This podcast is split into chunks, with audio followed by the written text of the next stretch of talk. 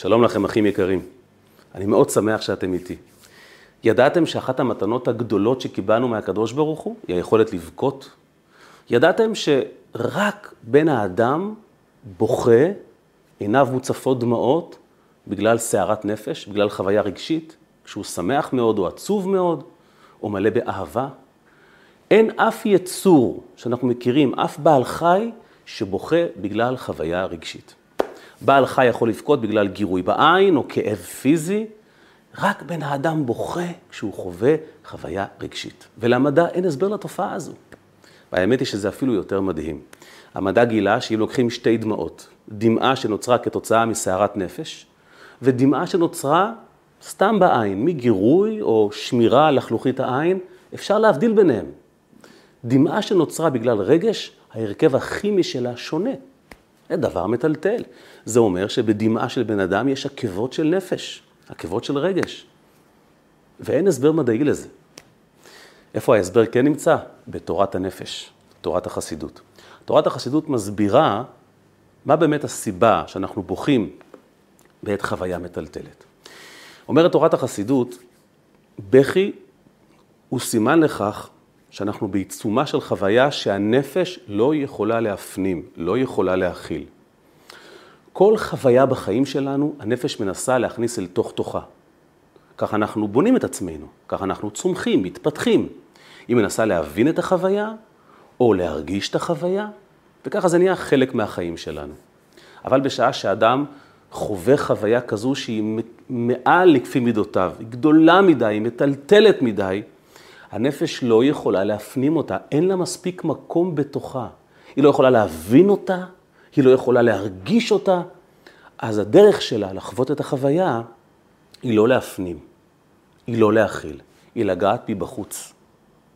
הדמעות שנושרות לנו על העיניים, מתוך הראש החוצה, הוא ביטוי לכך שהנפש יוצאת החוצה, לא מכניסה פנימה. זאת אומרת, כשאנחנו בוכים, זה אומר שאנחנו חווים חוויה גדולה מכפי מידותינו. וזו המתנה בבכי, כי זה אומר שאנחנו בני אדם. אנחנו יכולים לחוות חוויות גדולות מכפי המידות הנפשיות שלנו, לחוות חוויות אדירות. בעל חיים הוא מוגבל, ולכן סט החוויות שלו מוגבל. ובן האדם יכול לגעת במעמקים של שמחה, במעמקים של אהבה, ולצערנו גם במעמקים של עצב גדול. אנחנו בתקופה שיש הרבה בכי, לצערנו הרב. והשאלה היא, האם באמת כל בכי הוא מתנה? האם כל בכי מסתיר מאחוריו תקווה גדולה? מתנה? התשובה היא כן. ואנחנו ננסה להבין את זה היום באמצעות הבכי של יוסף הצדיק. זה נורא מעניין. יוסף הצדיק לא בכה כשזרקו אותו לבור, הוא לא, הוא לא בכה כשמכרו אותו למצרים, הוא לא בכה כשהוא הושלך לבית הסוהר במצרים, אבל פתאום השבוע הוא מתפרק. ולא יכול יוסף להתאפק. יוסף מגיע לנקודה שבה הוא חווה חוויה שהוא לא יכול להכיל. אדם שחווה כאלה תלאות, מה יכול לשבור אותו? מה יכול לטלטל אותו? והוא בוכה. מה גורם ליוסף הצדיק לבכות? פרשתנו, פרשת ויגש, מתחילה בתיאור יהודה שניגש ליוסף, הוא מנסה להסביר לו שיפסיק עם המשחקים שלו, כי הוא מסכן את עצמו ואת כל מצרים. יוסף רוצה לקחת את בנימין, ויהודה מנסה למנוע את זה. אז הוא מספר ליוסף, משום מה, את כל הסיפור שלהם, מהשנייה שהשבטים נפגשו עם יוסף, עד לרגע זה. אין פה שום פרט שיוסף לא הכיר, אין פה, אין פה שום חידוש. יוסף מכיר את כל העלילה כי הוא חלק ממנה. זה לא אמור לרגש אותו. אבל משום מה, אחרי שיהודה גומר לספר את כל הסיפור שלו, וזה גם די מוזר שהתורה נותנת לזה במה. התורה מאוד קמצנית במילים בדרך כלל, מגיע הרגע שהתורה מתארת, ולא יכול יוסף להתאפק. ויקרא, הוציאו כל איש מעליי. ואז הוא נושא את קולו בבכי, וכל בית פרעה מקשיב לבכי הנורא של יוסף. מה קרה יוסף? מה שמעת? אדם כמוך עתיר חוויות, איך הדמעות לא, לא נדברו לך עד היום. ומה מיוחד במה שאמר יהודה? מה בסיפור שלו מטלטל כל כך? מה לא ידעת? הכל אתה מכיר, אתה חלק מהסיפור הזה. באמת, כשמסתכלים במפרשים על הפסוק הזה, מזהים סוג של פרשנות אחרת. רש"י למשל, לא חושב שיוסף התפרק בגלל מה שיהודה סיפר, כי באמת יהודה לא אמר שום דבר חדש. רש"י אומר, ולא יכול יוסף להתאפק, יוסף פשוט לא סבל את הנוכחות המצרית בחדר באותם רגעים. זה רגע אינטימי שלו ושל האחים שלו, רגע של קרבה גדולה, הוא עומד להיחשף, לא התאים לו שהמצרים תקועים שם. זה לא מתאים. אז הוא לא התאפק, לא בגלל שהוא שמע איזה משהו מטלטל מיהודה, זה פשוט, האקלים בחדר לא התאים, אז הוא גירש את כולם החוצה, ואז התוודה לאחיו, וזה מאוד ריגש אותו. הרמב"ן לא כל כך מקבל את ההסבר של רש"י, כי באמת הפסוק מספר לנו שבעקבות דבריו של יהודה, יוסף לא יכול להתאפק. אז הרמב"ן הולך בגישה קצת שונה. הרמב"ן אומר, ולא יכול יוסף להתאפק, הכוונה, באמת יוסף נשבר רגשית. אבל למה? כי המצרים בחדר שמעו את יהודה מדבר, וליבם נמס. הם החלו פשוט ללחוץ על יוסף, די, נו, תשחרר את בנימין, מה עכשיו הסיפור? מסכן, תרחם עליו, תרחם על, האח... תרחם על, ה... על, ה... על האנשים הללו, תשחרר אותם. התחילו פשוט להציק לו, לעשות לו רגשי, אומר הרמב"ן, ולא יכול יוסף להתאפק. יוסף לא עמד בזה שגם הוא ליבו מרחם על אחיו, וגם המצרים עושים לו רגשי, אז פשוט קרא, הוציאו כל איש מעליי. כולם יעופו מכאן. איך שלא יהיה, גם לפי רש"י, גם לפי הרמב"ן, אנחנו מתרשמים שיהודה לא הצליח לפעול משהו על יוסף. הדברים של יהודה לא באמת ריגשו את יוסף. זה הכל חוויות חיצוניות. וזה קשה לומר את זה, גם כי הפשט לא נראה כך, וגם, אם אתם זוכרים, כשיהודה מתחיל לדבר, הוא אומר ליוסף, ידבר נא עבדך דבר באוזני אדוני, ורש"י אומר שם, אני רוצה לומר לך דברים שייכנסו אל לבך. יוסף, תקשיב, אומר יהודה, אני רוצה לומר לך כמה מילים, אני חושב שהם יפתחו לך את הלב. אז יהודה כן התכוון לפעול משהו, תנועת רגש מיוחדת בלב של יוסף, לבקוע לו את הלב. ובאמת, ולא יכול יוסף להתאפק. אבל יהודה לא אומר שום דבר חדש, הוא לא אומר כלום. ויוסף, שלא בכה עד היום בשום אירוע מטלטל, פתאום לא מתאפק. למה? מה הוא שומע? ושוב, אנחנו נזקקים לעזרתה של תורת הנפש, שתאיר לנו את האירוע הזה באור הפנימי שלה. תורת החסידות מגיעה לזירה ושופכת אור חדש על כל האירוע. באמת יוסף הצדיק לא יכול להתאפק. הוא מקשיב ליהודה והלב שלו פשוט מתרסק. הוא חווה חוויה כל כך אדירה, שאפילו הוא, שלא עד היום בשום צומת דרכים, קשה ככל שתהיה, לא יכול לעמוד בדברים של יהודה. מה הוא שומע? שואלת תורת החסידות. מה אומר לו יהודה שם? כדי להבין את זה, בואו נזכיר את ההקשר של הדברים. מה כל השיח הזה בין יוסף ליהודה?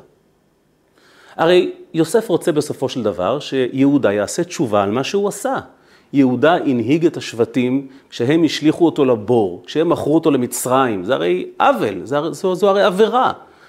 ויוסף רוצה שיהודה בסך הכל ייקח אחריות ויבקש סליחה. יעשה תשובה כדי שהקדוש ברוך הוא יסלח לו, זה הכל. ואז הכל מאחוריהם. זה המטרה של כל הסאגה הזאת. וזה הסיפור. אבל אז אנחנו מגלים, אומרת תורת החסידות, שמזווית המבט של יוסף הדברים נראים באופן אחד, אבל אז יהודה מציג ליוסף זווית חדשה שיוסף לא חשב עליה. הוא לא הכיר אותה. וזה גורם לו, לא יכול יוסף להתאפק. מדוע? כדי להבין את זה צריכים לרדת לאופי של יוסף ויהודה. כולנו קוראים ליוסף יוסף הצדיק. אף אחד לא אומר אברהם הצדיק, או יצחק הצדיק, או לוי הצדיק, רק יוסף זכה בתואר יוסף הצדיק. למה? כי יוסף הציג דגם חדש ומיוחד של צדיק שלא היה כמוהו, הוא באמת צדיק נפלא, צדיק עליון. עד כדי כך שכשיעקב מגלה שיוסף חי והוא משנה למלך מצרים, יעקב אומר, יש לי רב. אומר המדרש, מה זה יש לי רב? גיליתי שבני יוסף צדיק רב ממני ומאבותיי. מה מיוחד ביוסף הצדיק? למה קוראים לו צדיק? כי עד ליוסף הצדיק, כל האבות הקדושים והשבטים ברחו מהעולם. הם היו רועי צאן כי הם פחדו להתמודד עם העולם. זאת אומרת, באיזשהו מקום הצדיקות שלהם הייתה קצת על תנאי. אני צדיק בהינתן שהאקלים מאפשר את זה. הם לא עמדו במבחן של התחככות עם העולם. וזה מאברהם אבינו ועד עכשיו, זה הרבה מאוד שנים. בא יוסף הצדיק ומציג דגם חדש ומיוחד, עוצמת צדיקות, עוצמת קדושה שלא ראינו כדוגמתה. לא אנחנו, אבותינו הקדושים, השבטים הקדושים, לא ראו דבר כזה. הוא יורד למצרים, הוא מתמנה להיות משנה למלך מצרים, זה כמו במושגים של היום, סגן נשיא ארצות הברית, והוא נשאר צדיק באותה רמה. דבר כזה לא היה עד אז, ואולי גם מאז. לכן קוראים לו יוסף הצדיק, כי רואים שאצלו הצדיקות היא כל כך עמוקה, היא כל כך מיוחדת, ששום תנאי לא ישנה את זה. לא חשוב איפה הוא נמצא, הוא לא משתנה. אדרבה, כתוב שבמצרים הוא עוד התחיל להדר יותר במצוות. זו תופעה שבאמת הייתה חדשה לכולם. אבל אם נחשוב רגע על הדבר הזה, אז אדם כמו יוסף, איך הוא רואה את כל המכירה שלו וההשלכה שלו לבור? הוא צדיק, הוא לא עשה עבירה מעולם. הוא חי חיים שלמים.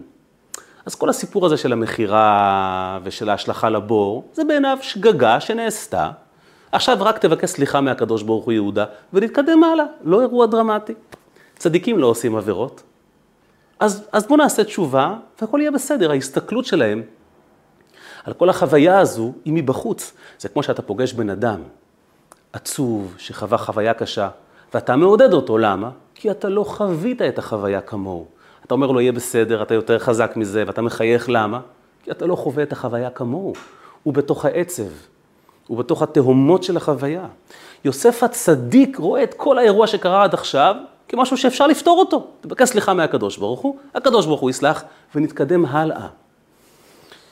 אבל פתאום יהודה מתחיל לספר את הסיפור. ויגש אליו יהודה ויאמר, ידבר נא עבדך דבר באוזני אדוני, ואל איחר אפך בעבדיך.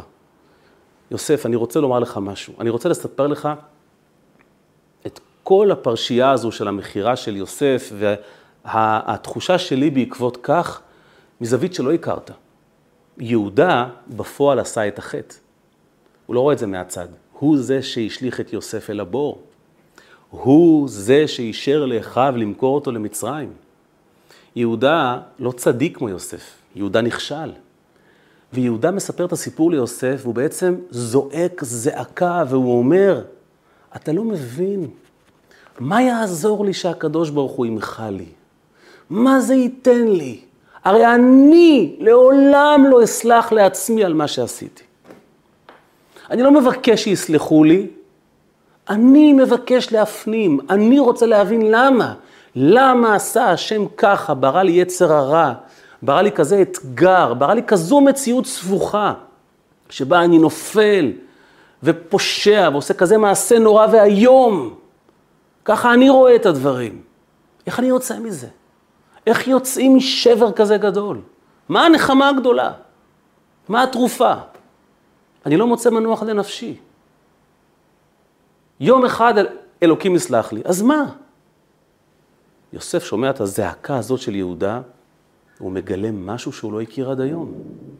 יוסף הצדיק לראשונה שומע זעקה של מי שרוצה להיות בעל תשובה כי הוא עשה עבירה.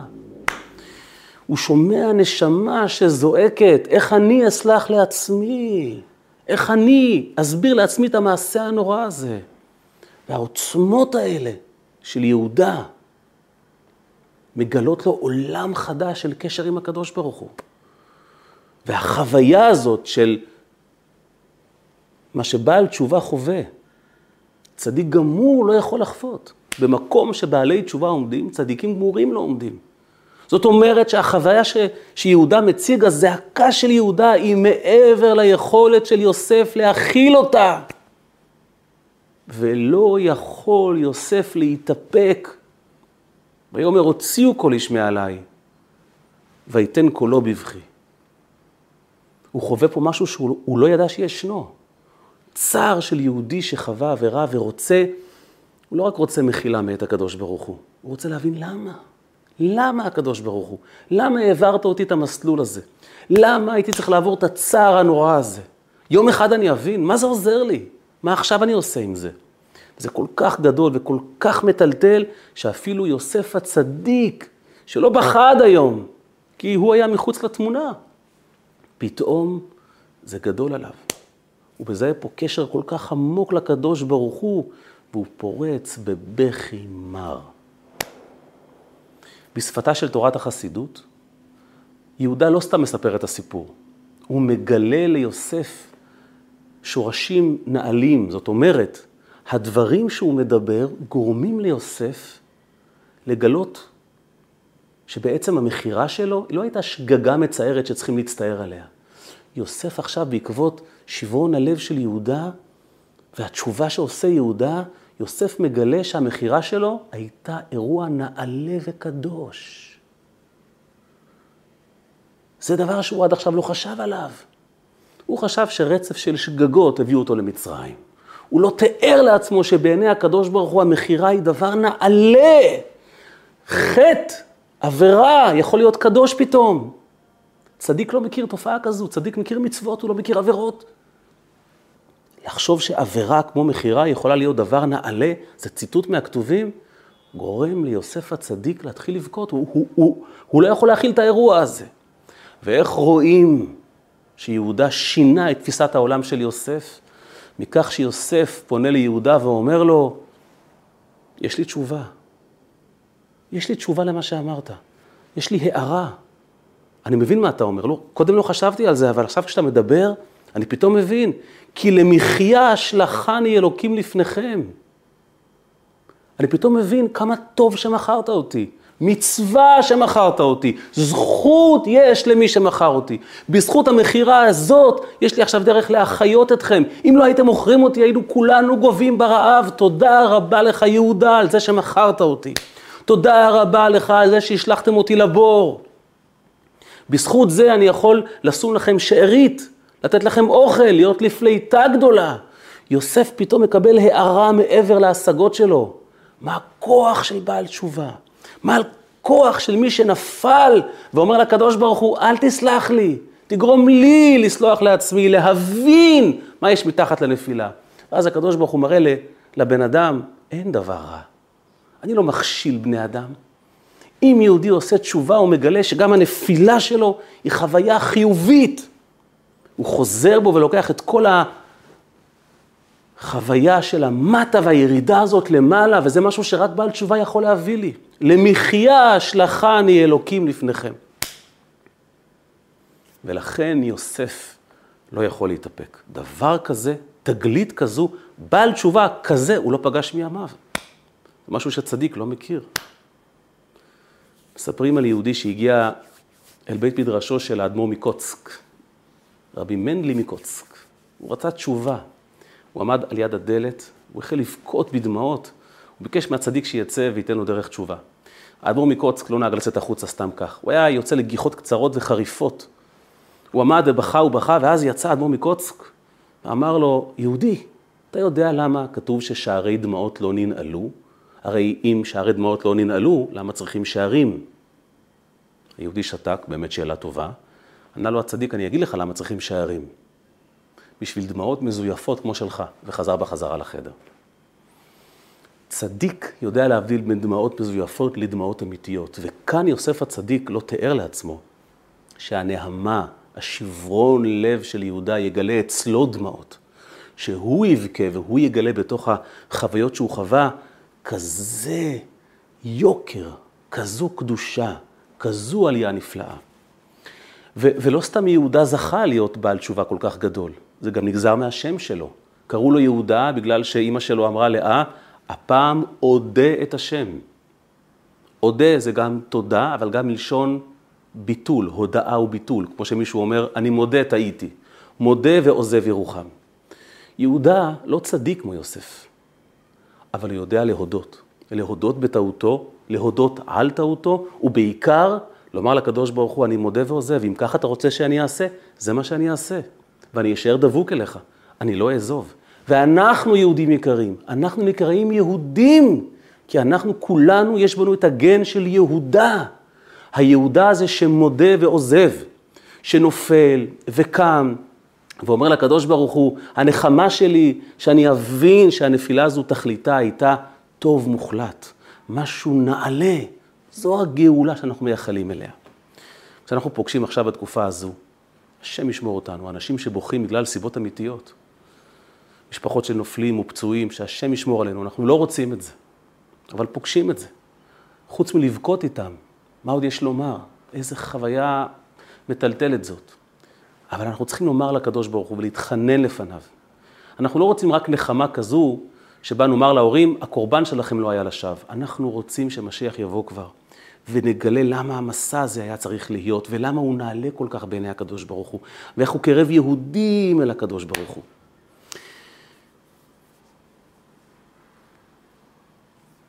החיבור המעניין הוא שפרשת ויגש תמיד קרובה לעשרה בטבת, לצום עשרה בטבת. וזה לא חיבור מקרי. החיבור הזה מסביר לנו עוד משהו מעניין. הוא מוסיף לנו עוד נופך מיוחד. איך הבעל תשובה יודע להפוך סיטואציה קשה לאירוע נעלה מאוד. הרמב"ם פוסק שהצומות עתידין להפוך לששון ולשמחה לבית יהודה, ככה הוא כותב. זו ההלכה. הרמב"ם הוא לא ספר סיפורים, הרמב"ם הוא ספר הלכה. למה חשוב לדעת שיום אחד הצומות יהפכו לששון ולשמחה לבית יהודה? איזה, איזה מין הלכה זאת? איזה מין הדרכה זו? מה זה אומר לי עכשיו? אני עכשיו הולך לצום, אני הולך להיות רעב. מה אכפת לי שמתישהו משיח יבוא ואז לא יהיה צום? ההלכה היא מעשית, היא פרקטית. אומר הרבי מלובביץ', כן, זו חלק מהפרקטיקה. אנחנו יהודים, אנחנו יהודה, אנחנו צריכים לצום על חורבן יהודה וירושלים. יוסף הצדיק, הוא צדיק, אצלו אין חורבן, אצלו... הכל בסדר, הכל שגגות שאפשר לתקן. אנחנו יהודה, אנחנו יהודים. כשאנחנו הולכים לצום, אנחנו עושים את זה בשברון לב, כי אנחנו יודעים שמפני חטאינו חרבה ירושלים. אומר לך הרמב"ם, עצור רגע, יש לי הלכה לומר לך, איך אתה ניגש לצום? אם אתה ניגש עצוב ושבור, אתה חושב שהמטרה היא לשבור אותך, אתה טועה, זו לא התשובה שהקדוש ברוך הוא מחפש. תזכור, עתידים הצומות להפוך לששון ולשמחה לבית יהודה. זאת אומרת, זה לא רק שיום אחד הצומות יתבטלו ואיזה כיף נוכל לאכול משהו. זה הרבה יותר מזה. כשמשיח יבוא, אנחנו נזכה להבין למה היה חשוב לקדוש ברוך הוא לנהל את העולם כך שניפול בכלל אל החטא. שנעשה חטאים, שתהיה את האופציה, בגלל שנבין, אז נבין, כמה מעלת התשובה גדולה, כמה נחת וקרבה יש לקדוש ברוך הוא כשיהודי מתוך התהומות של הנפילה מתגעגע אליו ושואף אליו וחוזר אליו. אומר הרמב"ם, כשאתה ניגש לצום בעשרה בטבת, ובכל צום אחר, אבל במיוחד בעשרה בטבת, שהוא הצום הראשון, כי הוא הצום שבו אנחנו מציינים את המצור על ירושלים, אל תשכח, אתה לא צם מתוך תהומות של עצב שאין להם קץ, ויום אחד כשמשיח יבוא, הצום יתבטל. לא, הצום יהפוך לחגיגה עצומה, אתה תודה לקדוש ברוך הוא על הצום. אתה תודה לקדוש ברוך הוא על העובדה שעשינו חטאים, כי בזכות זה קיבלנו את מעלת התשובה. אתה יהודה, אתה יהודי, ולכן עתידים הצומות להפוך לששון ולשמחה לבית יהודה. ולכן, לך לצום, אבל מתוך שמחה. נכון, זה יום של עצב, אבל תזכור, בכי הוא חוויה אדירה. היא חוויה גדולה מכפי המידות שלנו. כשאדם שמח, אז הוא שמח. כשאדם עצוב והוא בוכה, בעצם מאחורה מסתתר סוד גדול של שמחה גדולה שתתגלה לעתיד לבוא. אז גם כשאתה עצוב, אל תגזים עם זה. גם כשאתה צם, לא להיסחף. זה כמו שכתבה פעם אלמנה לרבי, אלמנת צה"ל, במלחמת יום הכיפורים, שמאז שבעלה נהרג, היא לא מצליחה להירגע. היא בוכה כל הזמן, יום וליל. והרבי עונה לה במכתב, שלו ידעת שהבכי התמידי הזה שלך מצער את נשמת בעלך, היית מפסיקה לבכות. הנשמה של בעלך רואה מעולם האמת את כל התמונה המלאה. נכון, צער הפרידה הוא צער גדול, אבל לו ידע שיש לך השפעה על הנשמה למעלה, ואם את שמחה, את עוזרת לנשמה עלייתה למעלה, אז היית מתגברת על הבכי. אז דעי לך, הדמעות הרבות שלך ועומק הצער הנורא הזה, מצער את הנשמה ומזיק לה. זה מילים קשות, אבל אלו מילים אמיתיות. אומר הרמב"ם לכל אחד מאיתנו, הולכים לצום בעשרה בטבת, עד שמשיח יבוא אנחנו צמים. אבל תזכור, תכלית הצום בסופו של דבר, להפוך אותם לששון ולשמחה, לחגוג כשיום אחד נבין למה השם ברא את הנפילה, למה הוא ברא את יצר הרע, למה הוא ברא את החורבן. כי מתוך חורבן ומתוך נפילה, הקרבה לקדוש ברוך הוא היא קרבה כזו גדולה. במקום שבעלי תשובה עומדים, גם צדיקים גמורים לא יכולים לעמוד, וכשזה יתגלה אלינו, לא נוכל להתאפק. לכן כתוב שכשמשיח יבוא, בבכי יבואו. נבכה בדמעות של אושר. דמעות של אושר יחליפו את הדמעות של העצב הנוכחיים. וצריכים לזכור את זה עכשיו, כשבוכים בדמעות של עצב. שתכלית הבכי בסופו של דבר, זו חוויה אדירה, קדושה, שמקרבת יהודי לקדוש ברוך הוא. אנחנו מייחלים ומבקשים מהקדוש ברוך הוא, שנזכה לכל זה במהרה בימינו, אמן. ומחה השם דמעה שלילית מעל כל פנים, ובילה המוות לנצח. הטומאה וההרע ייגמרו, ונזכה רק לאז ימלא שחוק פינו. נגלה את האמת, ונאמר לקדוש ברוך הוא, תודה, עודך השם כי ענפת בי. כי יהודה, הוא מודה. הפעם מודה את השם. תודה לקדוש ברוך הוא גם על הנפילות שלנו, כשנגלה כמה הם קרבו אותנו לקדוש ברוך הוא, כמו בני זוג, שהקשר ביניהם מתחזק אחרי המריבה. שנזכה לכל זה במהרה, בימינו אמן, ובצום הקרוב נחגוג את שמחת הגאולה האמיתית והשלימה.